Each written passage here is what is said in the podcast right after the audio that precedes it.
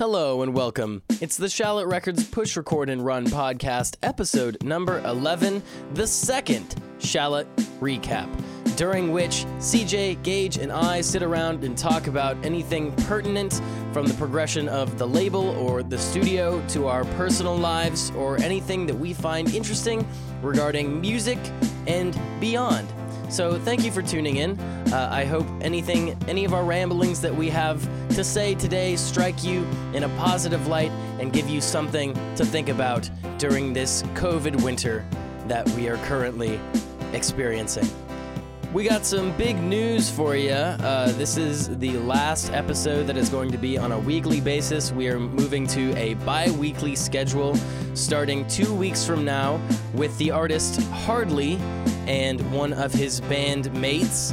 Um, we're very proud of that podcast and we're really excited to release it. Um, but a bi weekly schedule is going to give us a little bit more time to really focus on the, the dynamics of the podcast and what makes it great, which will hopefully provide you with a more concise and entertaining listening experience. So please check it out once it comes out. Um, and stay tuned on any of our social media. As always, hit us up if you're interested in recording in digital or analog. Uh, and um, yeah, as always, uh, thank you to KZUM for all of their continued support. And um, without further ado, I would like to get right into this podcast. It's a long one, so let's not waste any time. Here is the Shallot Records Push, Record, and Run Shallot Recap, episode number 11. start out with some dentistry talk because my mom said I need to get, get my teeth cleaned. Roast at me. Um, oh, mom. no, she just, it's just time. Like I haven't been there in like two years, and you know, gotta go, gotta do it. Yeah, Time to do it. Um, I'm a stickler when it comes to teeth. I'm not. I am a bad kid. Not that I judge other people's teeth, at least too horribly, but I guess I judge people's like, other people's teeth as an extension of my neuroticism when it comes to my own teeth. Yeah. no, I've seen a chick that like looked like she was growing moss off off her teeth, and like I was. See, that's when it's like, what are you doing? Come on. It's interesting. I'd like to know like what it feels like to have an entire ecosystem on your mouth. Like, it's kind of cool. So- Hawaii in your mouth. Hawaii. But- Open your mouth and it's a paradise. Oh. She uh, Bless her soul. wrote on a piece of like duct tape uh, a number of my dentist, and it says I gotta call You this never called? number. I never called that number, and now that piece of duct tape is just on my amp. She, she literally duct taped it to his shirt. Just like a piece of duct tape on his shirt, and it says "Call this number." Like wow, she must really trust you. she does Apparently, with simple tasks, but he, I'm not gonna do that. Come on, it's so much work. well, they called you. they did. I'm lucky to have enough time to take care of all the shit that my mom tells me to do. that's that's one thing I didn't have while I was in college. You know. Mm-hmm. Uh, and now, like, she was like, "You got to take care of those dead trees that we planted in your backyard. You got to return them to Home Depot." I'm like, "All right, yeah, that's cool. You Um, can I'll- return dead trees. You can. What? if a tree die? If you buy a tree, like we bought some this uh, some evergreen like little pine trees for the backyard, uh, which is trash because I spent most of my childhood pruning out pine trees from my parents' property. They're like, you know, they they suck. You're gonna keep up with it, right? yeah, yeah, exactly. So, um, yeah, you just take them back and be like, yeah, these died within a specific amount of time, and or you know, you could take them. We took it was months ago that we planted those things. I could have just neglected them. Yeah, You know?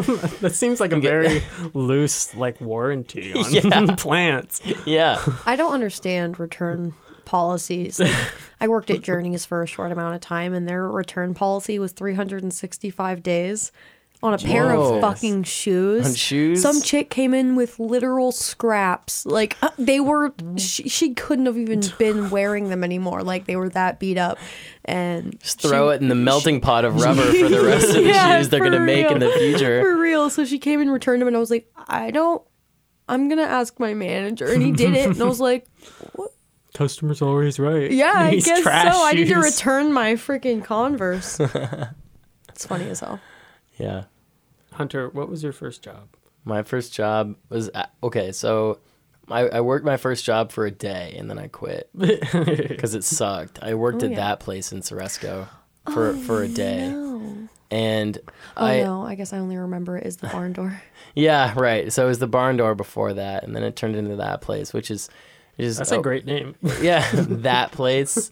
Yeah. Anyway, it's, it's kind of serendipitous that the uh, the son of the owners of that place is now my roommate, um, which is strange. Um, so now I have a bunch of dishes in my uh, cupboards that once they closed, um, Matt, my roommate, just took a bunch of dishes that they Nice. had. Yeah. So I, I now have that place's dishes. Um, that's a band name. That place's dishes. Uh, really bad band name. That's a great band. yeah. name. What are you talking about? Go on. Um, yeah, and my first day I was a server and I tried to take some guy's steak order and I knew nothing about steak and I didn't know how to serve and I was really bad and so I walked over to his table and I was like um uh I, I well I froze I froze up and like my ears got hot and I was sweating and then he gave me his order and I came back and I tried to relay it to the kitchen um, and I did it wrong and then he got the steak that was wrong. Turns out he's like a professional steak artist. What the fuck? I don't know, man.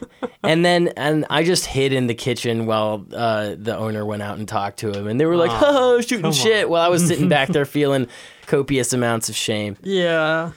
And uh, yeah, so I quit there like immediately because it sucked, and I would have had to drive all the way out to Ceresco every time I went to work. And then I started working at uh, my friend Nelson's parents' restaurant, which is the Hub Cafe, and I've been working there ever goddamn since. Hell yeah. Yeah, You've been there for a while I've been there for four years, dude. Damn. Yeah, it's uh, it's something, isn't it? Time really flies, doesn't it? It does. I worked Yeah. at Hurts Donuts thrice, so Three times, really? yeah, three separate times when I first got out of high school. uh, Like with Nelson Dittman, Yeah. the, the so who you work with. yeah. Uh, he was like, I don't know. I said something about needing a place, and he was like, "You can live with me." And so I was his roommate for a while, and as soon as I moved in, obviously I needed to find a job because Yeah. I didn't have a job. I had just graduated high school and was moving Yeah. to a different town. they weren't gonna let you live there for free. yeah, so I started at Hurts and I absolutely fucking despised it. I hated giving people their donuts. I hated being there.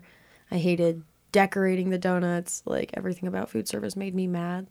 And Yeah. so I quit and then I was like, "Oh my god, I don't have a job." And then I finally found a job and then I was like, "I need a second job." And then I got another like, I went back to Hurts because my friend had became become the assistant manager and was like, "Come back." So I did and then I quit and then I was like, "You know what? That was pretty good money. and then Yeah, I yeah. went back one more time for like a month and I was like, fuck this place. Oh my God. Yeah. It just got ridiculous. Like, because I was the delivery girl for them. So I would get in the ambulance and j- take the giant delivery ambulance all the way out to like the middle of nowhere to this small town. And like, there was this one time that it was right when COVID hit and like we didn't understand what was going on. And so we, as the like delivery people, didn't have masks, but everybody else like was in their cars. So it was just like mm-hmm. a drive through sort of deal. Like we were trying to do the social distancing thing. We just didn't have masks. Drive by donuts. yeah, drive by donuts. And the mayor of the town ended up like coming up to us and like yelling at us and like but like we sold one pack of donuts and then he was like, Shut this down. I was like, We just drove The mayor. Yeah, we just drove like three hours here. You're gonna shut us down after we're just we're just doing our jobs and he was like, Well, blah blah blah and like I understand now, but at the time we were like, What this is stupid. Like How big is this town that the mayor is just hanging out trying to get some donuts Yes. and yelling at you? Seriously, I don't even know. It wasn't that freaking big. Like it was not a big deal whatsoever, but he was just freaking out and then he like made us call our boss and hand him the phone and he's like, "Well, your employees are being rude and blah blah." blah. And I was just like, "Oh my god." Hmm. And then I quit again. Good. Good riddance. Good god. yeah. Well, I'm I'm fortunate enough to work at a restaurant where um, most people who come in are, uh, you know, they expect a particular level of food, and so they're willing to give you a little bit more kindness off off the cuff. And also, being in the middle of Nebraska helps because there's a specific type of like Midwest um, empathy that Yeah. people have. And so if if it were if if I was working at that same restaurant in like the middle of Portland or in the middle of LA, I, it would be a whole different experience. Um, but it, I mean, it's it's nice to have clientele that are, I either either apathetic or have a, an element of playful kindness that they deliver, which is why I can stand at the register all day and be satisfied with that. Yeah. But other, you know, I'm the only one at the restaurant that likes to do the register. I mean, I'm fine with everything else, but I get bored as shit. I mean, I'd much rather, you know, work my brain and try and talk to people, um, and fo- you know, work on work on my own uh, sociability because Yeah. that's something that I struggle with to begin with.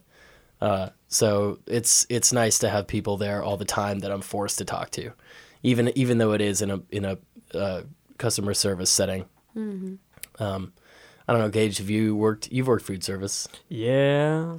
Uh, it's always, yeah, you know, I feel like my brain has been trained into having food service be like such a reasonable job for me because it's just like there's if there's an issue, there's usually a solution immediately available. So it's Yeah. not like there's a whole lot of stressors going on besides uh, it getting busy, but that just means work faster. you Yeah. know? So, yeah, I worked at Noodles and Company, working somewhere food service now. Uh, my first job was a An pizza. undisclosed location. yeah, a pizza place was my first job in Galesburg. That was fun. It was a friend of mine's uh, parents' place. I hated working at a pizza place.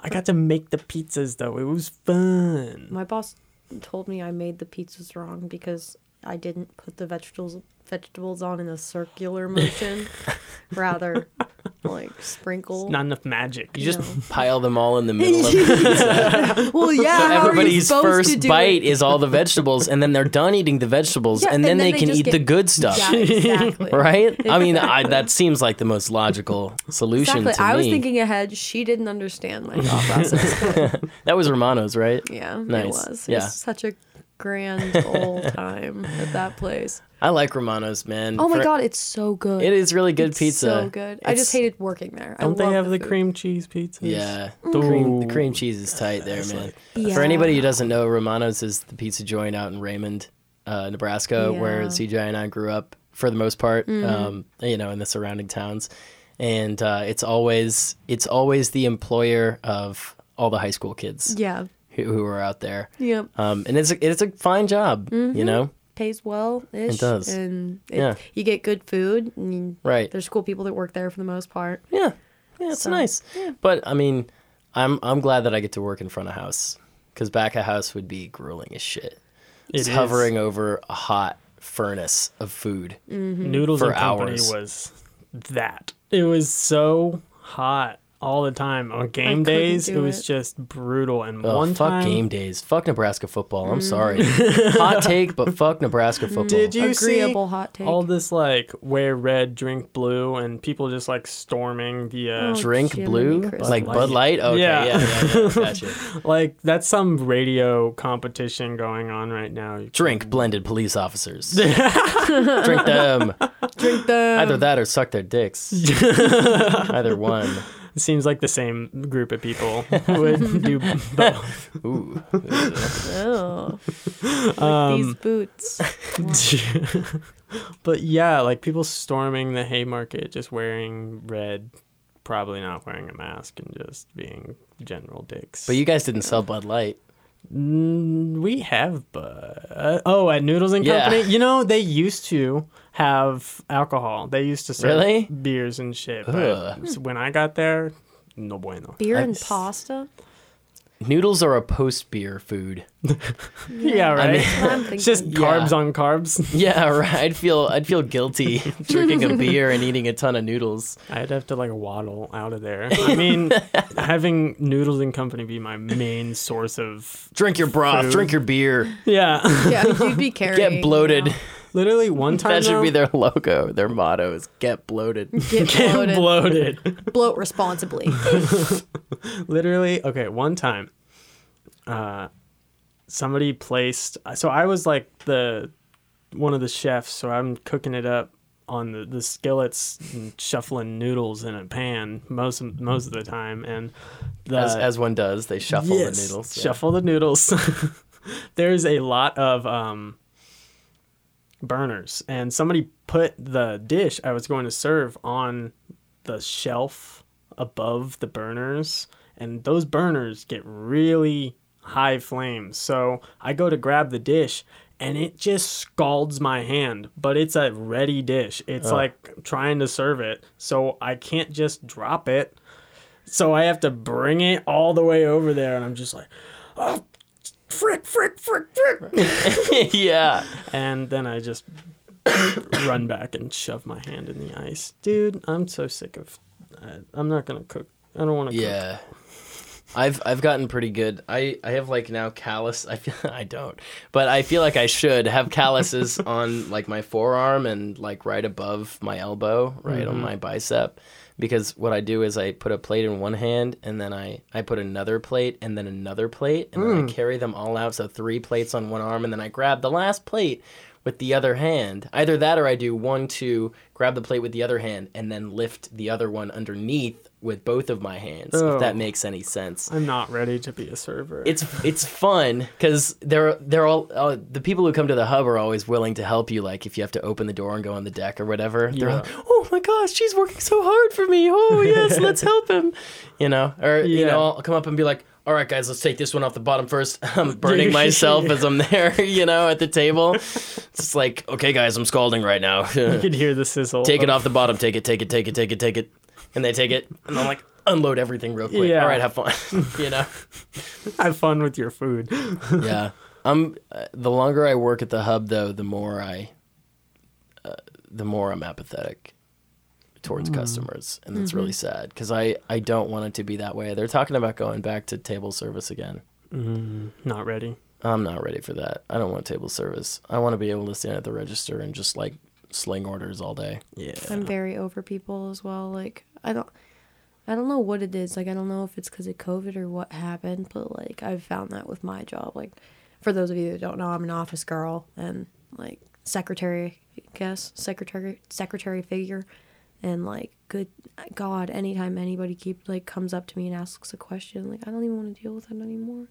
Like you could probably figure that out on your own. You're asking, you're asking me questions. so Yeah. much. Yeah. Like I'm just, I'm like, oh, I'm so sad. I'm literally just vibing. Why Yeah, you gotta. like I'm just vibing. I love people, but like I don't know.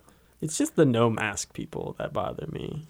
Oh, like, oh yeah, we have masks available for free at mm-hmm. Yeah. our restaurant. So I, I'm I'm a host, so I'm just seating people and greeting people the whole time, and people come in without a mask and then start getting accusatory once I'm like, "Do you have one?" Like, yeah, it's in the car, and then keep standing still. Okay, here's a free one, and then they just hold it. Yeah. There are two types of people that don't wear masks. First of all, the classic one is the Karens. And I mean, every single person that comes in that doesn't want to wear a mask mm-hmm. that's uh, is a Karen type is a Karen type, you mm-hmm. know? And that's mm-hmm. why the meme is so funny. But the other one that people don't talk about as much is like super muscular bro dudes. Yeah, Who are like tall and have a really low voice and a big old hunkin' beard, you know? If Like, I had a big ass guys. beard, I wouldn't want to wear a mask. Well, no, either. me you look neither. dumb. Yeah, but right. sanit- sanitariness. There was a there was a dude there was a dude who came in uh, who had a huge beard and then a mask that was the most gigantic. It went all the way around his beard. like Joe's mask. Well, I'm sorry we don't talk about politics on the podcast. How, how's the studio it's fucking tight been coming that along? we're man. sitting in. that we're sitting in at the moment. We sound a Let's lot. take a I honor- ponder. we Yeah. sound a lot better, in my opinion. I right think- now. I think so, yeah. We're Well- crisp and clear. All of this uh, all of this foam padding rearrangement has been uh, just today that I did all this. very courtesy nice. I of like the, the squares. Yeah, well, I got the um the two panels from the Mez, and then uh, and then everything else. It used to be just kind of sparsely scattered around, and now it's like more clustered, which I think is a little bit more. Mm-hmm. Prof- I, I It mean, it's looks- it's it's meant to collect the sound that reflects off different points of the room. Um, I mean, that's that seems like it should be obvious, but I when I first when I first did this, I was like, okay, let's just try to place them as equidistant apart and cover as much space as Yeah. possible. and and now I'm like, okay, well, that's not going to really do much. Yeah. because there's going to be places that miss, and then it's going to bounce out and be and be even weirder. weird. It's going to be super weird. It's gonna then- come out bounce back as a grid. yeah, and I've been I've been reading this book called Mixing Secrets for the Small Studio, and um, and one of the things that he talks about is how you should spend as much money on your acoustics in your room as you do on your monitors. Um, at least at, at least enough as much uh, effort researching and and and figuring out what's going to work for your room um, as as you would with studio monitors. And I think one one aspect that I've been neglecting this entire time is my listening space. So having having your monitors up on a pedestal, which they are now, and Yeah. that and like you play something through it, and it's oh, it's so crisp, man. I mean, it's bypassing the entire reverberation of the desk and uh and every like just the the random shit that I have placed around like the reel to reels right in the middle of them and when you clap your when you clap your hands I'm going to do this we'll see if we can get it see if it'll it'll actually do this on on here but I don't know if you can hear that but there's like a little bring I hear, I, yeah, I did hear that. Yeah. the only thing that's reverberating in the room is the reels on the reel to reel Oh, I, that makes total sense. isn't that great That's wild. Yeah. So I'm I'm really satisfied with that. Um, another thing that I've been neglecting for a long time is figuring out plugins, because there are so many badass free plugins that you can just get online, um, and they do so many different things. One compressor is going to sound infinitely different from another one. So my my goal as of now has been collecting as many different compressing units and and um, you know expanders and delay and synths like all these crazy vst instruments all this stuff um, because each one of them is going to lend itself to an entirely another project a new project. Um, and so i found one recently. It's uh, it's called labs labs it's some it's by some company i can't remember what it's called but they they basically have people all around the world who record instruments and then like acoustic instruments and then they make samples of it and they have this entire base of samples that they put on online for free and then you download as many of the different sample plugins as you want and then they all go into this one particular plugin um, that you use for all kinds of stuff. And each one is like m- manipulatable I don't know if that's a word. Yeah. but uh but you can do a lot with it. Like like there's this one where it's like ominous strings. And and uh you put it on and then you crank up the reverb and then you put like some weird arpeggiation on it and it's just like it's fucking awesome man. I was do- i was doing that last night. I was like up really late last night um with a terrible headache because of my caffeine thing. And and uh just like yeah. give me give me dark deep noises Give me the tone. send me into a trance please um, but i've also been having a lot of fun with the moog with the moog synth like the physical synthesizer that Oh, we yeah. have here um, It's a beast. it is it's a total beast man and uh, you know there's there's lots of uh, negative aspects to the moog grandmother in particular because they they didn't cut corners on it um, they didn't cut corners when it came to the internal componentry, but they cut corners maybe a little bit when it came to the various connections and maybe lubricating things up and like it wasn't checked as well as I would have liked it like to have it be. Yeah. and and uh, and so you know there'll be things from time to time that are easy fixes you know like it'll get stuck on one note and then i have to flip it upside down on my bed and un- take off the entire bottom so i can remove the keyboard itself and then hook it back in and then after you do that it kind of resets itself which is so fucking weird and these are weird these are the little things that you learn just because Fucking you around. because fucking around because you have to Yeah. you know out of necessity um, or like you know um, the filter knob on it uh, it has a little bit of crackling like there's oxidation in the pot and there's there's not. Why would there? It's a brand new machine. So all I all I did was like crank, crank, crank, crank, crank, crank, crank back and forth as fast as I could until the crackling went away, and then it went away. so it's little shit like that that I have to take care of. Dirty pot just fucking keeps going until the dirt disappears. yes, exactly. so I've been having fun with that. Um, I uh, I got a new audio mixer. It's it's like a a box unit. I'm looking at it right now because I'm I have I was have trouble trouble describing exactly what it is because it looks like no other mixer that you've ever seen in your whole life. But it's uh it, you know it's laid out like a like a rack mounted unit. Um, you know like This a the one like with a the tape red deck. knobs? Which one? No, it's the black one. Under the, tape. yeah under the ta- under the main four track Okay, deck. okay. Um, and Does uh, look weird, yeah. yeah, it's got a built-in reverb unit to it, which I still haven't fucked with yet. um, but uh, yeah, it has four. It has three or four outs. So the purpose of that was to basically have it function like extra aux sends in a mixer, right? Sure. So I'll have one that's going out to uh, the main room, and then one to the uh, the monitor speakers, and then one to a headphone for me, Yeah. right? Um, so that's that's kind of cool. I mean, I I am obsessed with routing. I don't know if you can tell yet, but I'm absolutely obsessed with routing. It's it's one of those things where I in in order for me to ma- start making music for the day to begin with, I have to have everything damn perfect. Yeah. So I can do whatever the fuck I want, even if I'm not working on that specific thing that day. You know, It's there for you. It's there for me, And right? It's ready to go. and it's ready to go. And I feel um, like that's uh, exactly what you need. So, like, i- if you had other people coming in, like we do, because that's what we do. because that's what we do. Uh, if they're having a spur of the moment, and like, shit, I'm gonna do this. Like, Yeah. we're ready for it, Right, right. or as ready as we can be. You know. Yeah, exactly.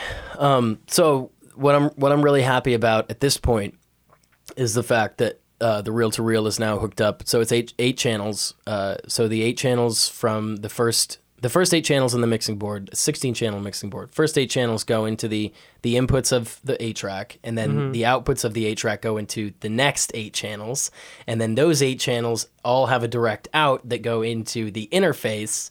So you go from out in the main room, everything recording in from a different mic, a mic per channel, right? If you're doing a live session or whatever, mic per channel, uh, and then you mix it straight with the uh, with the mixing board. You don't even have to do it, uh, throw it into your DAW or whatever. You just do it straight on the mixing board, and we got a ton of you know like I'm so um, excited to get cracking on that. I haven't Yeah, man. been able to mix on like straight to tape, but I'm really excited to do Yeah, that. and then and then the uh, the quarter inch reel to reel is sitting on top of the eight track reel to reel, right? So you just mix straight out of that and then into the uh, the one on top, the big the big baby sitting on top of the even bigger baby, right? I'm I'm laughing because Oh, I- shit. one of your pedals just fell. oh man! All right, well that was bound to happen. Um, I'll, I'll take care of that later. Whatever. Oh yeah, whatever. Um, But yeah, so like we can do it all analog, or we can send it into the DAW and fuck with it there. And so there's so much shit that you can do, and it's it's really, I mean, it's I revel in the fact that uh, I can do anything that I I want here now. You know, like there's so much stuff. awesome. It's so much stuff. So yeah, really happy about that. That's awesome, dude. Yeah, man. I'm so glad you just have fun. I do. Even just setting it up, you know? Setting it up is half the fun for me. Even though making music is awesome and the reward is so great because it's Yeah. music, you know, just setting it up and making sure it all works well together is, oh, God, it's so satisfying. Ah, All right, sorry, wanna- I'm, I'm grabbing my notebook, but I No, yeah. I actually want to. I would like to talk about our prices, like I stated previously. um, yeah. so basically, you know, how we started this was um, the damsels um, came in to record uh, Turning Face. And after that, you know, I mixed it and I said to Hunter, we should keep doing this. And Yeah. he was all for it. Cause I still am, brother. Hell yeah. Uh, so, DIY for the masses has been the the motto for us thus far, and I wanted to be true to that and talk about our prices up front and personal in the podcast. So, if you're looking to record one song, that's just gonna be straight up 250. That's recording. That's mixing if you want it. That's whatever you Send it away for mastering the whole nine yards. Mhm, That's everything. We'll do our damnedest. We'll take as much time as we need, you know, as many times as you need a remix or a re whatever you need, a re-record. So let's just do it. We got you. Um, once we get to two, two songs, that's 350. Three songs, that's 420 ah. basically so the main price will go up but your price per song is going to go down as we go up. So four songs is 500 bucks straight up. 125 per song instead of two 250 that's a steal that's a bargain. Once we get up to like six seven anything past that big projects we're just to go straight up 100 bucks per song. Straight and simple because then you're trusting us with a big art project of yours. That's a lot of time and soul that you've put into that, and we don't want to be ripping you off. Yeah, and the fact and the fact that you've made it thus far that far with us, mm-hmm. right? I mean, the mm-hmm. fact that you've invested so much time and energy in us, we're willing to invest some money back in you guys. Oh, I'm yeah. Oh yeah. You know, catch my drift. And that's- Cut you in the roof. Yeah. Oh, yeah. Podcast potential. Come in for a podcast and talk about how you liked recording with us. Oh yeah. Yeah, man. Do fun stuff like that. Be our friends. We want you to come sing your sing our praises into a microphone. Yes. Yes. Come. Exactly. Come give us compliments and then we can give you some. It's win-win. We're talking to you, I'll Colby. Post, I'll post. I'll post a, a cute picture of you and be like, "Tee hee! Look how cool this person is. We're working with them. Follow them." And then, yeah, yeah, man. you get to see that We're trying beautiful fruition of your artistic vision. Oh yeah. We're Beautiful. we're trying to think up some um some promotion deals we can do you know if you trust us enough to handle your music making process maybe you'll trust us enough to boost your potential of fans Yeah. because we've all been around the bend in the promotion scene And it's all about them connections, baby. oh yeah It do be. It do be. who be. you following Doobie. who's following you Yep. So on that note, uh, tell us what's going on with social media stuff, CJ. How Social media stuff. social media stuff. Oh, it's been fun so far. A little Yeah? slow, but just been posting about the most recent podcast episodes that we got. Hell yeah. Scouting bands all around the surrounding areas is always fun. Finding local talent. I find myself like just shooting random people messages like, hey, I love what you do. Look into this. And then, you know, potential interest. It's how we got the Zebos, I think. I Yeah. Just messaged uh, the frontman, Jord, who was on a couple episodes ago. I I am like, "You guys are so cool." disappointed. Y'all didn't appreciate his Sly Cooper reference. Come on. I don't I don't know I who don't that know is. who that is. I'm so Jord, I'm so if you're sorry, listening man. to this, Gage appreciates you. I texted him. and he was like, I know. That Dimitri song is so good. Hmm. Wow. Well, we're Sly the Cooper worst. is a thieving raccoon. Gage is our pop culture PS2. reference. Only for old PlayStation games. Okay, okay. Okay. I Well, have my limits. That, no, well that's where we differ then. yeah, Yeah. yeah, that's why you could have just said it was a video game thing. Yeah. I don't know if anybody knows this, but I didn't have any video games growing up at all. That's a mm-hmm. shame. Never played any video games. Never will. he didn't even have a smartphone until Till I at college. yeah. Damn. Yeah. I always appreciated it. My mom thought it was the coolest thing. Really? My, my mom always praised your Walkman and Oh, things yeah. like that. And I think she saw you with your flip phone once and was like, why is that kid so cool? It's like, this is parents or Yeah. something. I don't know. I remember one. So I did. We both did speech in high school, Mm-hmm. and uh, there was one meet. I think it was, it was qualifying for nationals or something like that. And I brought. We had to do an overnight in Kearney or somewhere in Omaha. So I brought my my big carrying case of tapes and my Walkman. Um, and I, I just walk around the speech meet in between rounds and just listen to music and and uh, I left it one time. I left it at the table, our, our communal table for our team, and I went to my round and I and I was walking back to the commons area where it was, and there was uh, one of our um, help speech helper people. Yeah. It's this huge transgender woman. I mean, tall. I mean, Oh. like massive, like like Amazonian woman. Yeah, I And- remember her. And she was very sassy. She, yeah, very I was gonna say I remember her because she gave me some very critical. Yeah, she made people cry. Yeah, exactly. On a regular basis, and uh, she stole my Walkman and and was walking towards me in the hallway, listening to my in-ear headphones on my Walkman, and I was livid. I was like, "Please never do that again."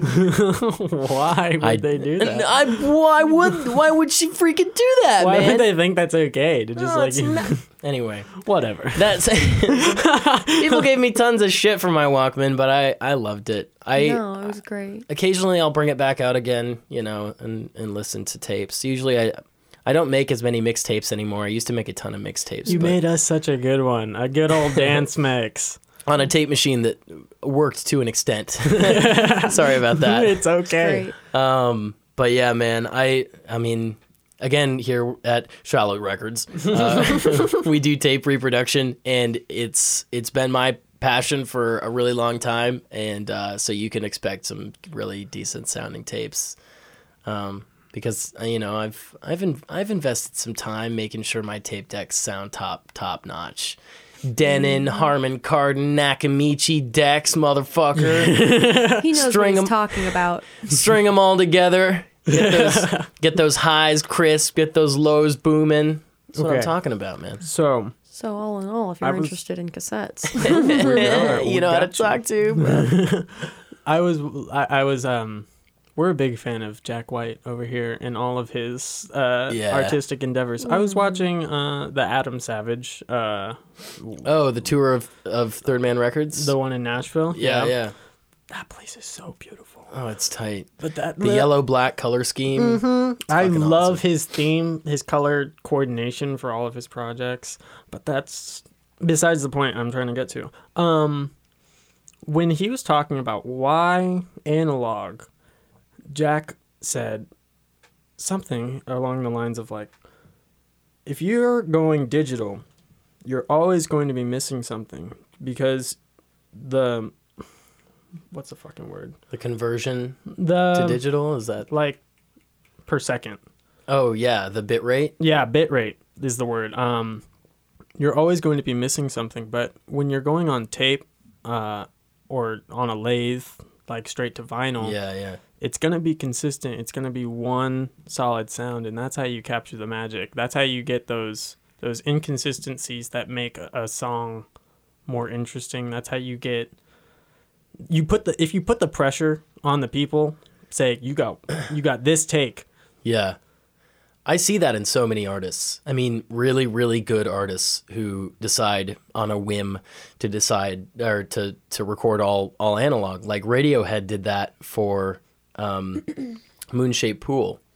They recorded that entire album, from my understanding, all analog, which is crazy. You know, I was listening to Jonny Greenwood talk about it, and he was like, he did he said the same thing that you did. He was like, put the pressure on it, man, because like y- you're gonna record over the take that you just did on the next take. Yeah. Right. So you got to be really confident in that what you're doing is uh, what, What you, you really want to release. You know, uh, and you know that's that's a lot of fun. Um, particularly listening to to albums that you knew that you know are recorded all analog, which is what makes some of those 70s and 80s, 60s, 70s, 80s albums when they were really finally perfecting the art of of the uh, analog tape, you know, going all the way up to 24 tracks or whatever on two inch tape.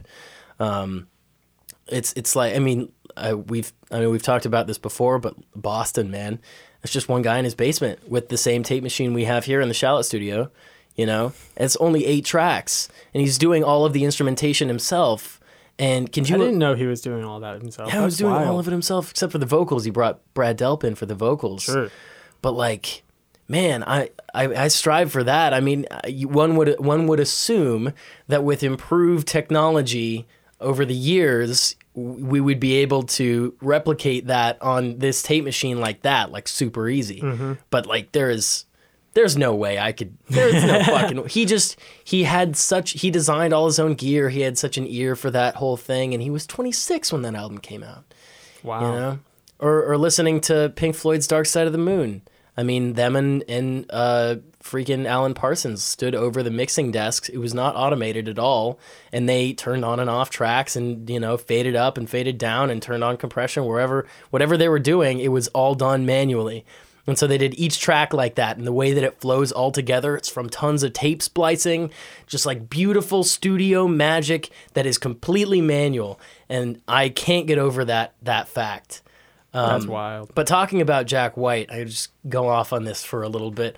Um, but he did uh, what's what's the Ice Station Zebra album, the most recent the most recent album that he did, I saw Boarding Boarding on- House Reach. I haven't seen his new new shit. That he he was on like Conan or something like Yeah, that. he- he- playing it. He did Something about Jesus. yeah, yeah, yeah. He did that song "Ice Station Ice Station Zebra" on Conan, um, and that that album was the first one he ever used digital, really? and it's because he had a conversation with Jay Z, and Jay Z was like, "Nobody fucking cares how you record your music, man. All they care about is that it sounds good, right?" And so he was like, "All right, well." Shit, I guess I'll just give it a shot. So he recorded everything, Sure. went to a studio in in New York. He picked out a bunch of really eccentric studio musicians to record with him. Um, and uh, he came out with in my what in, in my opinion is one of the best albums of the 2010s. You know, so Yeah. so you you take somebody that that, that was definitely outside of his comfort zone. You know, doing that. Uh, and so he he took the elements of that that he knew, the elements of digital recording that he understood, and complemented on that by hearing hearing what he could do with it and then doing exactly that. Right? So Yeah. my my entire intention with the studio is to hear what I can do with these different aspects that I that I'm collecting over time. Mm-hmm. You know, the Roland stage piano, the Moog, the compression units, whatever it is, hearing what I can do with that and then executing it knowing how it, only in the way that I know how to do it mm. Sure. because I have a limited knowledge of all this stuff, right? Mm-hmm. So there is this particular sound that I'm going to get from my limited knowledge of, of all of these different instruments. Yeah, same s- goes with my mixing. Like you're gonna get a particular sound. I'm not a master, obviously. I ain't go to school. yeah.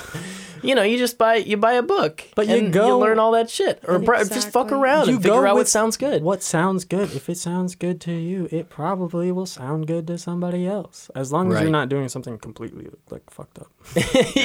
yeah, exactly. You're trying you're trying to do some crazy like you, if you hear about oh my god, um, I could use a patch bay for this, that, and the other thing, or I could use uh, I could do some what's what's it called? Fuck. I can't I can't remember. Um, Yeah. But you know, you, you try you try and do something that you hear about, um, and you just sort of start fucking around with it. And either it could be magic or it could sound like absolute trash garbage.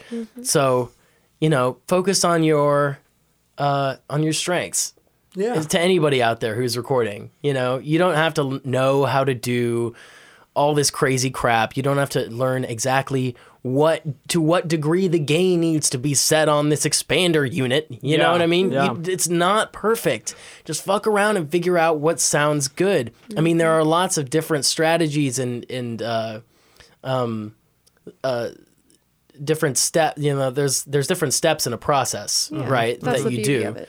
Yeah, right. I mean, you start with the most important instrument or the most important track, uh, and then you work your way down to the least, setting Yeah. just the bare bones levels, you know? Mm-hmm. And then you go into EQ, and then you go into the frilly fun stuff like reverb and delay and all Yeah. that, right? Mm-hmm.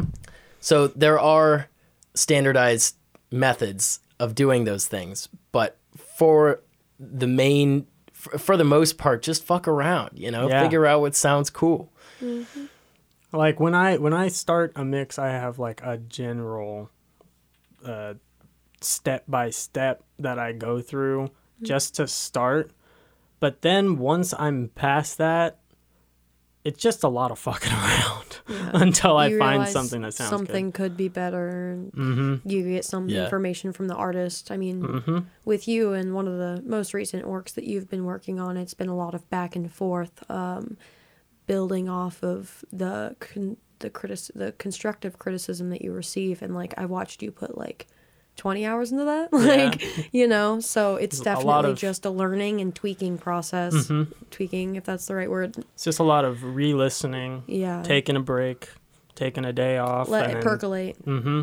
Listen to some other music, Mm-hmm. see what you can pull from that, and then try and do it again. Yeah. The so much fun. It's so fun. the It's so beauty of fun. art It's crazy how you'll you listen to something one day and then you'll listen to it the next day and I think it's total shit or you'll, Yeah. or you'll you know you'll enjoy it more than you did. it's a big problem because if you sit with the same thing over and over again, all the the little things start to disappear. Then when you you leave it for a day or two, you come back and you're like, "What the fuck is that?" Yeah, right. Like I, I didn't hear that yesterday. Mm-hmm. I, something needs to change here, but what exactly is it that needs to change? Your ears need a break. That's Yep. what changed. Yep, your ears needed a break. Mm-hmm. what blows my mind is how people can mix albums beautifully when they're inebriated in some way, shape, or form. that blows my mind. Like I'll, I'll, I'll be, I'll have some beers with buddies, and I'm just having a good time, and then I'll come in here and try to mix a song that I recorded the night prior, and I'm like, that sounds weird, and then I'll change it, and I'll be like, that sounds weird. What was I just doing? Oh yeah. That sounded weird. What do I do to, ch- you know, like it, it's stupid, man. And then I think about, you know, uh, Snoop Dogg in the studio, you know, just rolling blunts and having fun, you know. It's like, oh Jesus, dude, how do you do that? Or or think about Kevin Parker, you know, he's like Yeah. the the way I record is I buy enough alcohol and weed to sustain me for a party by myself all night long, and then I make music all night long. Wonderful. Like that sounds like that sounds great in theory Yeah. for me, but in execution but in execution, I You'd be all over the place. Yeah, I think about- my mind would just be like, uh, after a while, I'm just gonna sit down and be like, oh, yeah, right. Or I think about Ringo Starr. He's like, yeah, people like to say the Beatles did a lot of drugs when we were recording all those albums, but honestly, um, when we did smoke weed or we did do whatever before a session, it, it always ended up turning out like shit, you know, and we'd have to go back and figure out what was wrong with it the next day, and it ended Yeah. up being more work than it was enlightenment or whatever, you know. That's what I noticed when I can't sing when I'm high. yeah, my voice gets deeper. yeah, it changes. It's crazy. I don't know, man. Hunter, Yes. what do you know about vocal pedals? Because I've been trying to build back up my pedal board, getting some pretty basic stuff, but I think it'll be crucial to the the tone that Yeah. I'm, I'm moving towards. But Define vocal pedal. Okay. TC Helicon makes like reverb, uh, harmony, uh, duplicator pedals. Hmm. I want CJ to have those when she's Yeah. up there singing. Right. Like full, a lot of venues have like the Mez. Y'all have reverb on your mixing board, don't Yeah, you? yeah, yeah. We have built-in reverb and delay on that on that Oh. Yamaha board that we have there. But I feel like having the control right at the the, the singer's foot. I feel like more people should be doing that. It seems wild that there's only like one brand really making those pedals because I keep I was looking around all week for vocal Yep. pedals that were Yep. even interesting. There's either like only the big $500 units that are like a bunch of shitty presets or a hundred dollar okay pedals. Right. Yeah. I mean, just stomp boxes Yeah. that you can just hit, and then all of a sudden your voice turns into a cavalcade of reverb. You know. Yeah.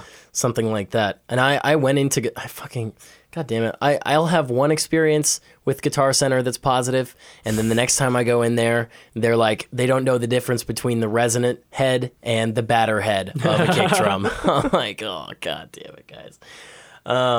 Killing me. It, it killing me. But I, I went in there one time and I was like, "Hey, do you guys have any uh, y- y- pedals for vocals, like like distortion and you know, like you know, as you would on a guitar?" I would and they were like- like, "I don't know what the fuck you're talking about." Come on. know? I would love like a pedal where you press it and then it sounds like you're singing through like an old radio, you know? Like Yeah, those big dude.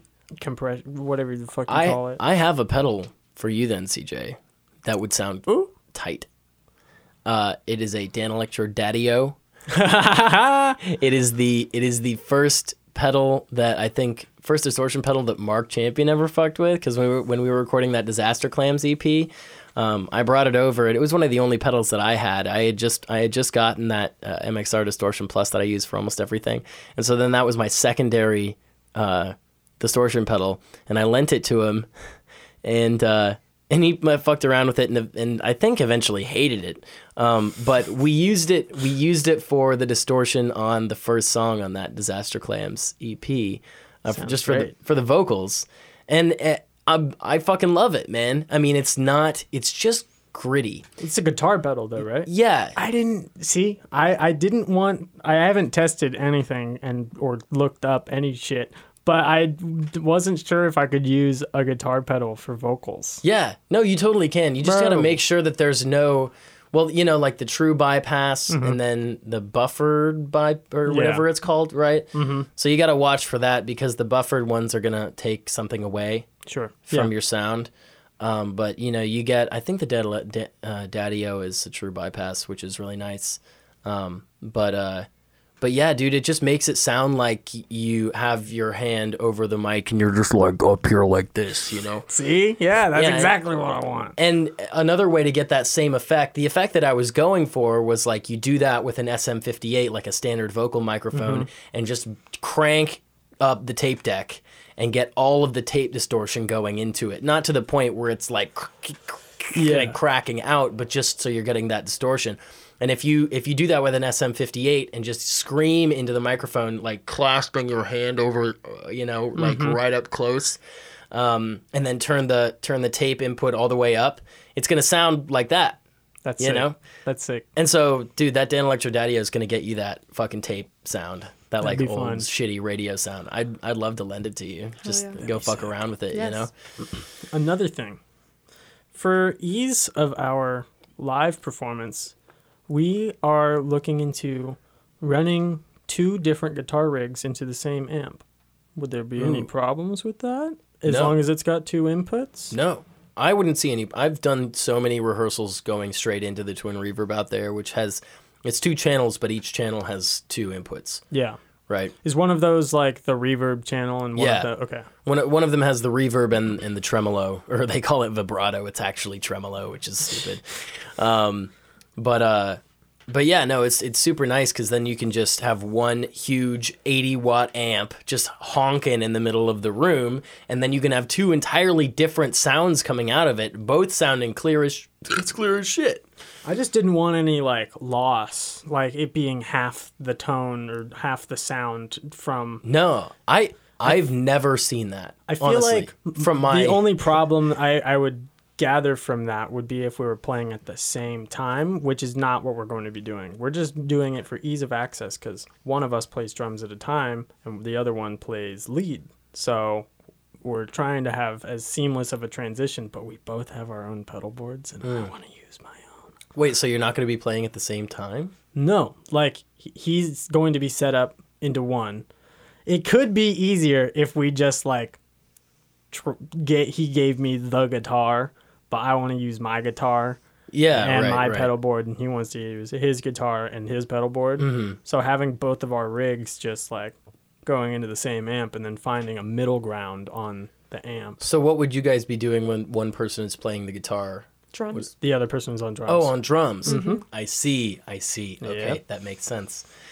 Tight. Yeah, dude, that'd be a lot of fun, and it and it would blend with the consistency, or it would it would be more consistent with your sound the entire time. You know, even though you guys are playing through different guitars and different pedal boards, it's gonna Yeah. be fairly as know- consistent as we can Yeah. get it, i- at, especially at like a volume level. Like you don't want Right. to be setting up three amps if you're only No. going to use two at a time. Like that's just too yeah, much work. exactly. yeah, you don't want to be hauling hauling all kinds of amps all Yeah. over the place. Yeah. And then like it's like a gonna musician. come on. What do you think we are? Uh, I'm carrying a microphone. That's it. I got my custom microphone. I got my bedazzled. I'm bedazzling a microphone. oh yeah. Yeah. I don't We're trying to fuck. pick. It's gonna have tassels. It's gonna fucking shoot Ooh. fireworks. It's gonna be Dude, gonna it has, retract into a telescope. but but what microphone is it gonna be? That's my question. Give me We don't know. give me advice. What should Okay. I get my own signature CJ mic. You got to give me a good recommendation. Like I need my own to decorate. He's everything. busting You into gotta the. use you gotta use the one that that shouldn't have been used on the Peachy podcast. That's what I was Perfect. figuring. All right, well Yeah. I'm gonna have to get one of those and then decorate the fuck out of it. I'm Dude, so Electro Voice RE50, man. Electro Voice E R E fifty. RE50. RE50. Either that or get an uh, I, I, I, it's an it's a different one. It's it's shorter. It's the one that Stu Mackenzie uses. No, I need a long shaft. Yeah. on all of it. no, but this is the long, dude. The long shaft is great though. I Yeah. I love it. They make ones with even longer shafts. Oh well, Oh. then there we go. Like this I'm one- you think long- this one has a I long shaft? I want it to be a staff. I want my microphone to be a like staff. Freddie Mercury, how just, he just hitting has people. like yeah, No, like the one that he uses on All Gas No Brakes. Yeah, Yeah, like super super long. Get that just thing out of my face. Get that thing out of my face. Swear to God, if you defame me on the internet, I'm gonna come beat the shit out of you. That was so fucking. Did you see that. Proud Boys one? If you make yeah, that's the one. you make me look stupid. If you film this to make me look stupid, Yeah. Oh my God. it's like, then don't look stupid, you dumbass. Stop saying stupid shit. Fucking idiot. Oh, it's so good. Oh, I love that shit. Well, I any guess- any good YouTube comment before you say what you were about to say YouTube comment. or con- content? What? Look up. Any good YouTube content? I The- just Oh. want good YouTube content from you do. guys. Come on. Oh, well, you already know this one, but to anybody that what hasn't watched the Big Lez show, Oh, that oh, yeah. lives rent free in my mind and has since your brother showed it to me in high school, and I won't stop until everybody in the world sees it. That's it. Bro, it's That's stellar. about it. I don't really watch YouTube Ye other than fucking that. draga. Ye fucking. You What, are fucking. you- what are you talking about? What are you doing to me? For I am. I've been all over YouTube. Um, He's always on YouTube, is what he means. To I say. say, for consistent creators right now, a lot of the old Viners have become prominent and very good YouTube stars. Drew Gooden is hilarious. He's really smart. Talks about all sorts of things going on on the He internet. is good. Uh, Danny Gonzalez. They go hand in hand. Mm-hmm. Uh, they're basically the same, but different. Hmm. I They're see. they're good. They're friends. So basically the same, sense. but different. Yeah, Okay. I'll keep that in mind. same vibe. Yeah. where it's funny and somewhat with a purpose. Um, She Eddie moves with a Eddie. Eddy Burback has some very very insightful stuff going on about um, uh, the recent like late night television, how that's been because he's been a late night Yeah. television guy, like fan Yeah. since he was a kid, and he's been talking about you know how it's adapting to the crisis Hmm. and changing and format Is, shit. is he the one that talked about the Brat TV? no, that was uh, Drew Gooden. Drew Gooden. That one was funny as That fuck. one He was was really talking about like there's this channel Brat TV. Brat TV, and it's like young, hip, cool people. Is it like Mad TV, but like No. for the doll brats? Like No, Charlie for- D'Amelio's it's sister. like TikTok girls are acting in these shows, and they're mm. poorly written, like poorly, poorly executed as well. Because they're just nine minutes long. they're just short episodes of like, oh hey, here's there's that girl from TikTok. It's like that sort of thing. And it's like cool. I wouldn't know him. I, I know, and he, he talks about it, and it's just so fucking. That one, I could watch a lot of shit like that. Like I like the the videos where it's somebody smart and eloquently spoken dissecting something and kind of being an asshole. Yeah. Like, because I like listening to people's. Part of the reason I enjoy video blogs Yeah. is because they're they're generally one person's just like they're one really articulate individual's opinion on something. Mm. And that's usually that's most of the the, the creators that I recommended. Yeah. They do in that Me too. Uh, Yeah. video blog format or essay. Mm-hmm. Video essay is a big one right now. There's a lot of really good uh, content creators out there right now. Um, if I know you guys don't like video games, but I do, and I'm sure some of our fans might also. Uh, but he's also a music creator. Nakey Jakey uh, is a hilarious YouTube creator. He does a lot of video game content, but um, he always talks about it in a more broad uh oh my bad broad sense and makes it appealing for a lot of different audiences but he talks about things that are not just video games like he did a whole video about um the scholastic book fair and that was so funny Well, Oh, I, that was a good one. Yeah. I love the Scholastic Book Fair. Oh yeah. everybody loves the Yeah, scholastic fucking book Guinness fair. Fantastic. World Records book. Yeah, But dude, they're awesome. No, the, no, the, the Ripley, Ripley's Believe yeah, It or Not. Thank you. yeah. yes, yes, yes. Um, not YouTube, but Instagram. There's this chick I just recently started following, and I don't know her real name, but her Instagram name is the Frugal Fox, and she does like videos on like fashion. She's like a personal stylist, and people can hire her to like come clean out their closets. Nice. Dude, I wish I could be paid for that. What? That'd she be sick. literally like, from what I understand, she literally just like goes to your house and looks through your closet and is like, mm, mm, no, those No, no, don't look no. good with your body shape, so you're gonna get rid of Wow. those. And like she, she's like, I'll be straight up with you. Like this doesn't look good on your body shape, and like she'll figure out what clothing and what clothing shapes look best with your body shape and like she'll tell you your body shape and like what colors look good with your skin tone like everything she does the whole nine yards accessories it's so cool Yeah. i really want to like one day be rich enough to like want to uh have that as like a just a, an expense that i'm okay with paying someone to do like Yeah. yeah. I'd, 'Cause, I'd like to see her go in and completely just, change Just dis- just some somebody whose aes- aesthetic is clothes that don't fit to their body shape. yeah yeah yeah You know, like hardcore thrifters. yeah, Yeah. yeah, Right. like me Okay. yeah right. Well, I'd, I'd oh, well, I'd love to see her go in and, and just com- you know be like, destroy why do you have, their yeah, entire. why do you have men's aesthetic. overalls and boxers as ninety percent of your wardrobe? CJ? You're like, no, don't attack that. I was just talking about patterns. Jeez. Like, Oh Yeah, I think that's partially what I'm scared of. Is like if I ever got a personal stylist, they'd like try to change my style, and I'd be like, well, I'm like I kind of have the like cr- grandma core Grandma core. punk. This is Ain't I, partly Oh yeah. Partly Grandmas are in, man. rolled out of bed. Oh yeah, grandma's in. Grandma's, Grandma's in. in. I wish we had a sponsorship with Stitch Fix because this is would be the perfect place to segue them. They're like a, a have you heard of them? Yeah, yeah. Where they just like do a sub. Is it a subscription or is it like a one time thing? I think it's a subscription. I think it's a subscription. Yeah. But you get like your own p- stylist and shit. That shit's bullshit. Amazon has that. It's like, oh hey, you're, they? you're a female. Here's a tight red dress. That's your recommendation. It's like, what the fuck? Like, it's like, and it has like categories to choose from. It's like, are you are you artsy? Are you grungy? Are you edgy? Or I guess it's not grungy. it's Those are all the They're- same. Yeah, no, like, are you are you are you are you are you uh, athletic? And then if you do like I'm edgy. It's like, okay, here's a little leather jacket and a leopard print skirt. You're edgy Ugh. now. It's like, god damn it, I meant You're like edgy the now. type of edgy that wears like my grandpa's jeans. Yeah.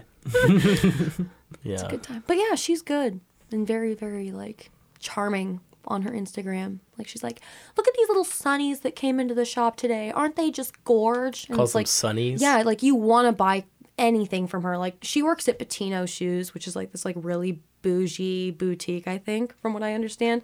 And like she was like showing off like snakeskin booties on her Instagram and was like, these are just so gorge. And I was like, those are like three hundred dollars snakeskin boots that I'd never wear, but you make me feel like they'd make me a new woman. So it's time. It's time. For snakeskin. So if anybody Yeah. needs a personal stylist, it's pretty dope. I recently figured out what style I am, and it's called normcore. because I'm still wearing all the same clothing that my grandma sent me from Florida when I was in high school. Oh yeah. Nice. I I'll literally wear whatever the fuck fits me. No, I don't know what I am anymore. Like, What am I? I don't know what I am. I am. don't know what I am anymore. I'm an oversized pair of overalls. I've always just been a motherfucker with patterned shirts. You are a hoe for patterns, dude. He loves patterns. Solid pants, patterned shirt. I think good. I'm the only semi bald guy in the world who doesn't like beanies. Beanies make my head hot. Beanie. My ears are beanie right already now. hot to begin with. I don't want I don't want that just have to extra get- heat. Just get used to it. Put it on. It's your little security Feel the blanket. coziness. Uh, I mean, they're fine from time to time, but I can't see myself. Like, there was a dude who used to be the uh, front of house manager at the hub. He wore a beanie every, the same beanie every single day. There are he had a people like that. fine head of hair, even in the middle of summer. I'm like, come on, man. It's a comfort thing. Most of the time, in the middle of summer. Yeah. One of my There's no way. One of my professors. I wear a beanie to work, and then I'll like take it off when I Uh-huh. get home. I don't know what it is, but like I don't feel comfortable at work without a hat on. I think it's like I go to the office at seven fucking thirty, so like Yeah. I'm not gonna do my hair. It's not like I do my hair anyways. I look like a sewer rat, but like still, and like that's I'll like go the in. main reason I wear hats. Yeah, and he'll walk past me every day, be like, "Nice hat," and I don't know what it is because like I just wear a plain black beanie, so like I don't know why he's complimenting my hat every day. But he, if I don't wear a hat, it like once in a blue moon, he's like, "Where's the hat?" so I didn't wear a hat this Like week. it's a personal one day. attack. He's like, "Where's the hat?" It's the moon's blue. Where's your hat? and I was like, "I don't know." Like, Where's yours? where's, where's yeah, yours? come on.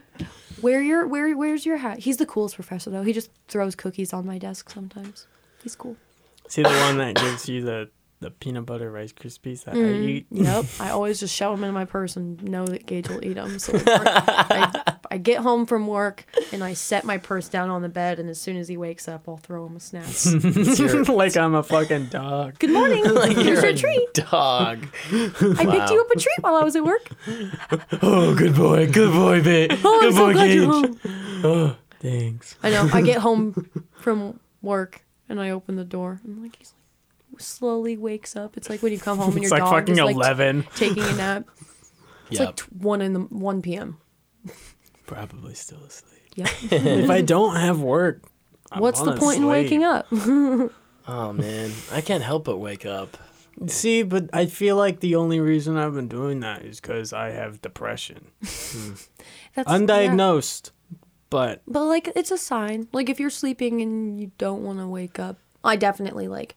I, I can't speak for you, so I'm not gonna say like, yeah, you're sleepy because you're depressed. But like for me, for sure, like if I stay in bed past 11 p.m., I know it's because of a reason. Uh, like something's going on in my head, and then like I finally force myself to get out of bed, and I want to be in bed all day. So like for me, being in bed is a big signifier that I'm depressed. Like if I'm in bed all day, you probably should like like Change it up. You shouldn't probably like, but like I'd like somebody to be like, "Hey, are you okay?" Yeah. because there's always Yeah. a reason. Like that's why I would like. I think it's like a thing. Like in Mm-hmm. high school, I know we were both the people in high school where our parents were like, "What are you a fucking troll? Get out of the basement. Yeah. Get out of your bedroom." especially when I had the basement room, they were just like, literally, you just get off of school and then go to the basement, and that's it. No, yeah, Like, that- yeah, you yeah. gave me like a whole basement. Mm-hmm. I'm gonna chill.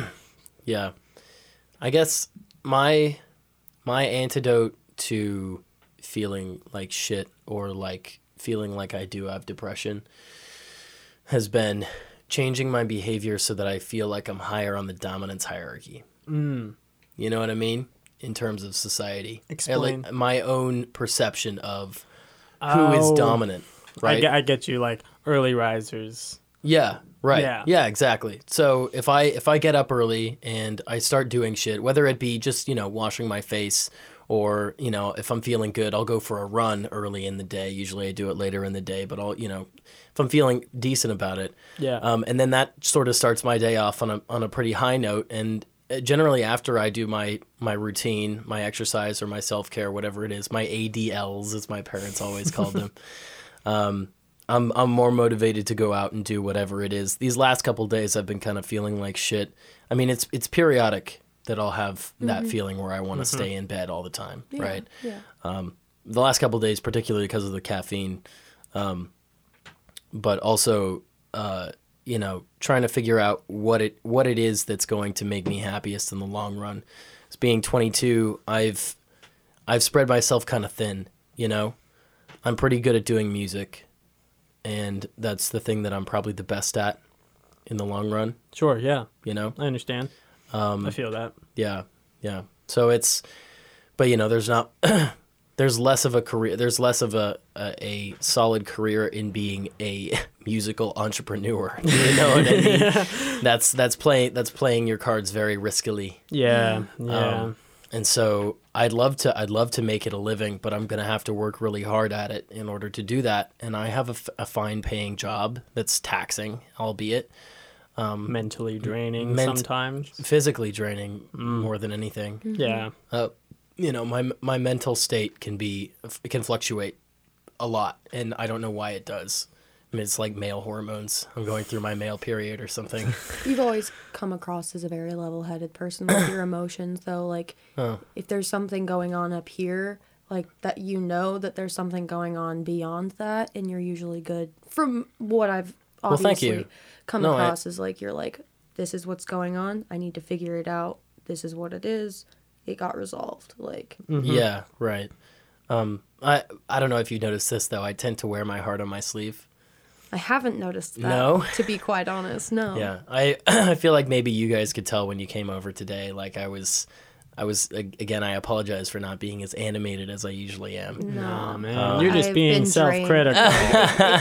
Exactly. I've felt like that for the past like month. I feel like a robot and I feel like everybody notices, but like no, you know. I mean, you know, as as far as I'm concerned, if the elements of somebody that I admire are still present, I'm still going to admire that person. You know Sure, what I mean? Exactly. So it doesn't matter what they're going through. Um, it- of course, it matters in the long run yeah, for yeah. them, but it, to me, it, it doesn't matter what they're going through as long as they're exhibiting the same sorts of traits that first drew me to them that I found endearing. I'm going to keep enjoying their presence, and it. I've found that generally it's the core stuff. That's a you good know? way of putting it into words, Hunter. That's really good. Like, Thanks, man. Because I've struggled with putting that into words for certain people in my life. I've found that a few people have just like slowly lost that like The spark. the that- spark that draw drew you in mm-hmm, like mm-hmm. mainly sadly just a couple of friends like you know helped me through high school but like they lost that like Sometimes they, drive of like i thought we were going places together you know yeah. and like sometimes people just you you you don't know why Yeah. i didn't know why but like the way you put that made me realize that i think that's what it is is like Good. you know Um, I it's something I fucking love about conversation is Yeah. you know I when I I I don't realize a lot of things until I say them out loud. oh me too Especially you know when the pressure's on when you're talking to other people. yeah that's why Yeah. i um, love therapy i love therapy Yeah, it's great. It's it's fucking. Aw- I've I've never personally been to therapy, but I can only imagine that it's in a similar way. Oh, yeah. Just that. Being able um, to talk yourself through things. Exactly, Yeah. because that's what Yeah, it is. right. Is like it, it's taken me a strew of therapists, granted, but like my current therapist, her name is Alyssa. She's absolutely phenomenal. Like I'll start my session by saying what's going on that week, and then I'll keep talking about it, and she'll just nod and say mm-hmm, or I I assume she's nodding. It's over the phone, but you know, like she'll just be like, oh, well, you know. Like you feel that way because of this, and then I'm like, oh my god, and then she'll just like listen some more, and I'll like talk myself through something, and then she'll be like, yeah, good, good, Cameron, and I'm like, you're not really doing anything, but when I when I think about it, you are because you're making me talk to myself. Yeah. like Yeah. I'm just talking Yeah. myself through something, and like, Sometimes I feel great. like that's the thing with me is like my internal dialogue is not strong enough to talk myself through certain ordeals, and it's. I feel like that's with Right. a lot of people because like you think about it and then you get stuck at a certain point. Mhm, you're just like, oh, okay. you're thinking I I find myself personally like I know I can't like hear it, but like I can t- I will think about the same sentence it feels like for like fucking 5 hours. Like it's the same damn thought. It doesn't grow, it doesn't shrink, it doesn't go away, it doesn't get any stronger. It's just this thought. Yeah. And it's like what it's not percolating. It's, I'm like I'm not gaining any insight. It's just like I have this thought and it's pissing me the hell off, but I can't figure out why. Yeah, dude, Gage, I love that analogy with the internal dialogue because I've been thinking about that a lot recently, and I feel like that might my my very weak internal dialogue is what might lead me to not come to solid conclusions about the things that I'm thinking. Yeah. There was one time I I went out to Nelson's farm, uh, Nelson's parents' farm, Branched Oak Farm, and they have this nice little lake there with a nice little dock. Um, it's it's awesome. It's it's the it's the most cathartic place to go. Um, and uh, and I, I brought out some weed and I smoked a little bit of weed and uh, one the the instant that I felt it, I came to the conclusion of that that my internal dialogue is very very poor, and that's why I can't handle the weed. You know, I just can't handle it, and, Yeah. and that's why I don't really do it um, as much anymore. Uh, but I I I made an effort that that evening to keep an internal dialogue going, right? It's hard sometimes. It is. It's really hard. So I I started off just talking to myself, you know, just Yeah. being just like formulating thoughts and I recorded some of them on my phone and then after that I was like, all right, we're going to take it to the next level and just talk to myself in my head without that piercing white noise that comes in all the goddamn time. Mm-hmm, I don't know mm-hmm. if you know what I'm talking about, but it's like it's it just an a- it's an absence of thought because Yeah. you don't want to be thinking. Yeah. You- but you don't want to tell yourself that you don't want to be thinking because that makes you feel like shit. So you're like, why am I not thinking? Yeah. Why am I Mm-hmm. blankly staring at a wall with no emotive anything happening? Yeah. Yeah. I right. feel like a shell of a human. yeah. I'm sorry, but I feel that. Like, I hate the absence of thought. Like,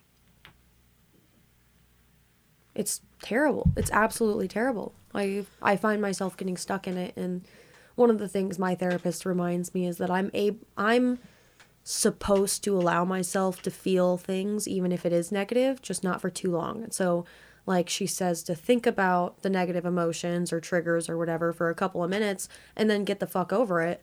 Think about something else, or get up and go look at a leaf outside Yeah. and the structure of the leaf rather than what's making you sad or miserable. and I've been trying to do that so hard, so bad. I've been trying so hard, but it gets harder. Like it feels like if you're trying.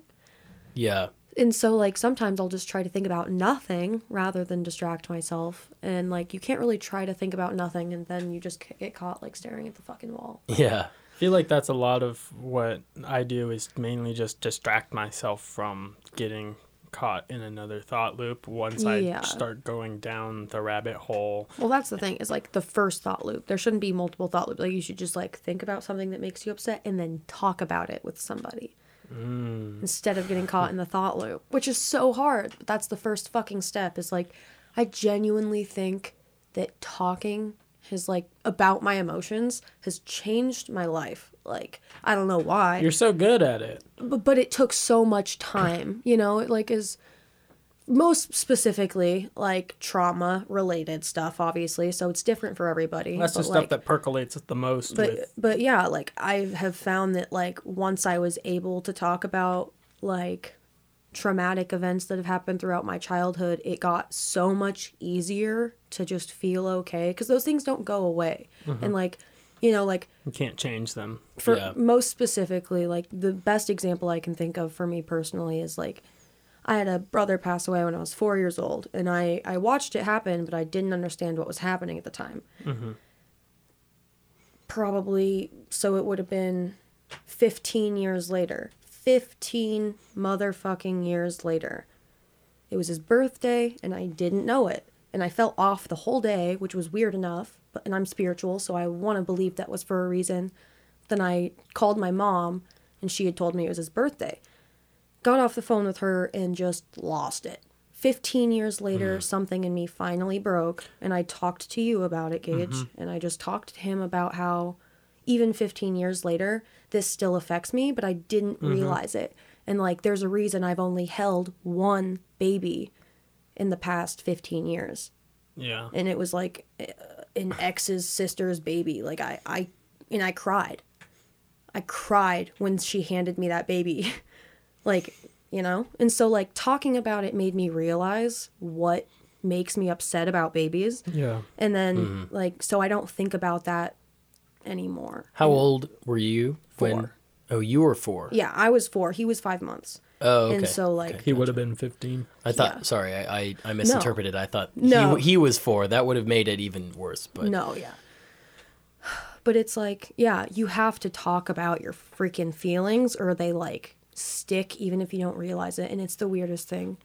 And I like so anytime I get a feeling at all anymore, I'm usually the one to talk about it, and I don't want to be that person that continuously talks about their feelings, you know? Yeah. Because I feel like that Sometimes gets annoying it's like, to other people. "Ah." But like I'll have a thought and I'm like, I'm sorry if this is weird, but I'm gonna share something with you, and then I'll like say like I am feeling this way, and like it's because of something that happened to me when I was younger, or it's because of something that happened last week and it's stuck with me, or just something like that, and like helps so much because like if I don't talk about it, like you know I'm not perfect, I don't talk about everything. Like the other day I got insecure about something, and instead of saying something, I just stared at a wall for what felt like five hours. It was only like 30 minutes, but I just stared at a wall and like didn't think about anything because I was trying not to think about my insecurity.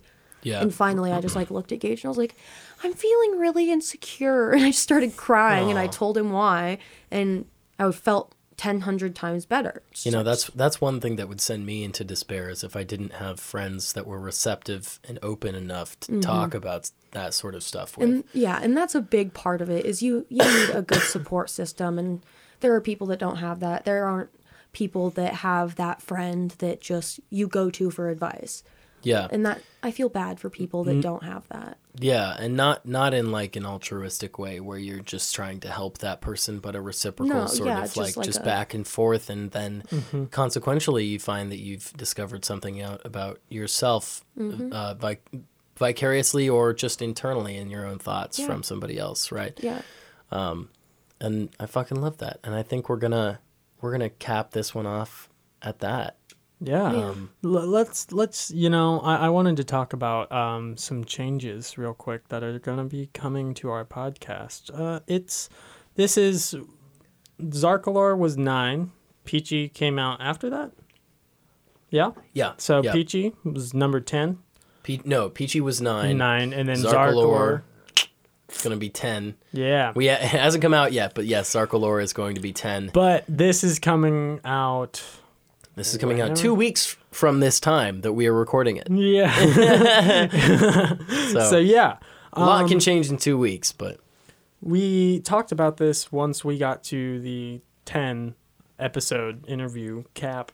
Then we were going to try and shift into something a little more produced. We wanted to start putting a little more time into how uh, the episodes are laid out in the format.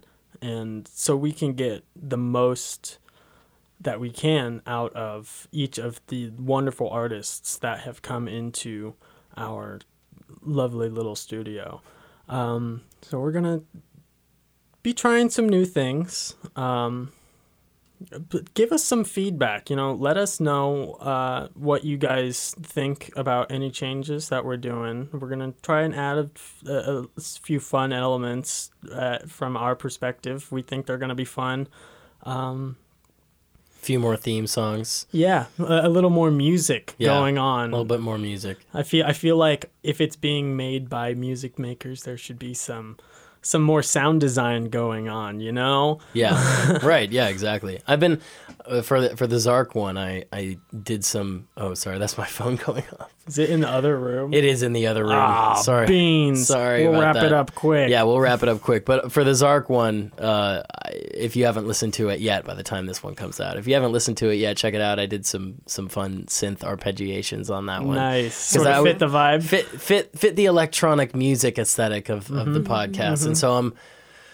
I think we're we're working towards making one each podcast individualized towards that uh, specific artist's talents, right? Um, and uh, so yeah, please hit us up on any social media. Um, I'd love to us- talk to people. yeah, Please message me. yeah, straight up. Mes- I was- message CJ. yeah. ask her anything. And that's exactly what I was going to say is it doesn't have to be about just constructive criticism. Message us if you like a topic we talk about. Messages if you want us to talk about a topic and maybe we'll bring it up.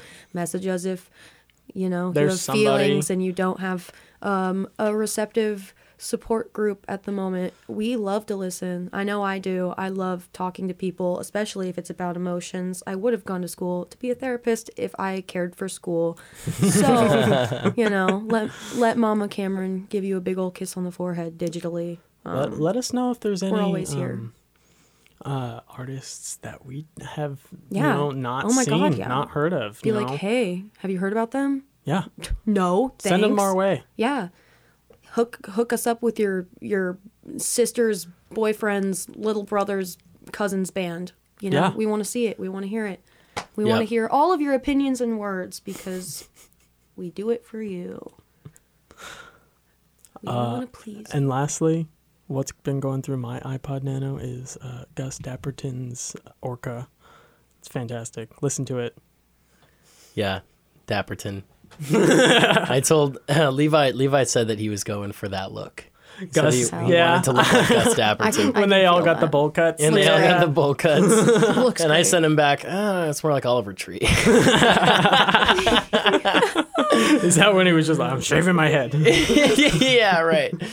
No. Um. Veronica Yeah. by Daddy Issues has been going through my iPod Nano. Listen to that fucking song if you want some Good shit. some gay girl vibes. What's been going through mine, man? What have I been listening to? Shit. Shit. Uh, new Osees album is pretty pretty decent. Um, Protean Threat. It's kind of cool. Clowncore. Listen to freaking Clowncore. Uh, Listen to Clowncore. I watched anything a clown. core, anything core. I, I watched know. a clown shit on a keyboard today. Oh what the fuck? He shit on the keyboard Did in the a note? van with two, yes, with two other band members, and he's in the back and Good he lord. shits on his little thingy. He shits on it, and it's playing a note. And it's like bring, and then he poops again, and it's like bring.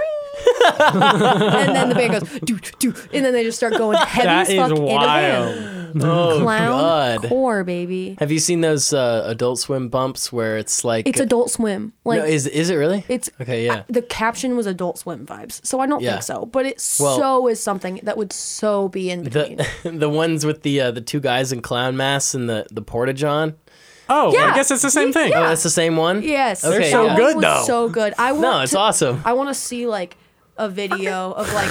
honk, honk. I want to see people in line for the porta potty, and they're just like, "What the fuck is taking so long?" And some dude's like banging on the door. He's like, "Hey!" And they finally just slowly creak open the porta potty door, and it's just two clowns with instruments, and they're like, yeah, Whoa. it's amazing, and they're so talented too. Oh my God. it's fucking nuts. Pagan athletes burner. Listen to it. Yeah. "Yes, pagan Yep. athletes. All right. Cool. I love all of you. Love you guys. Check out this theme. Check out this theme. It's coming. Wait for the drums to come in. It's, Wait for it's it. Wait for it. Wait for it. Wait for it. Oh my god, the anticipation. Beep.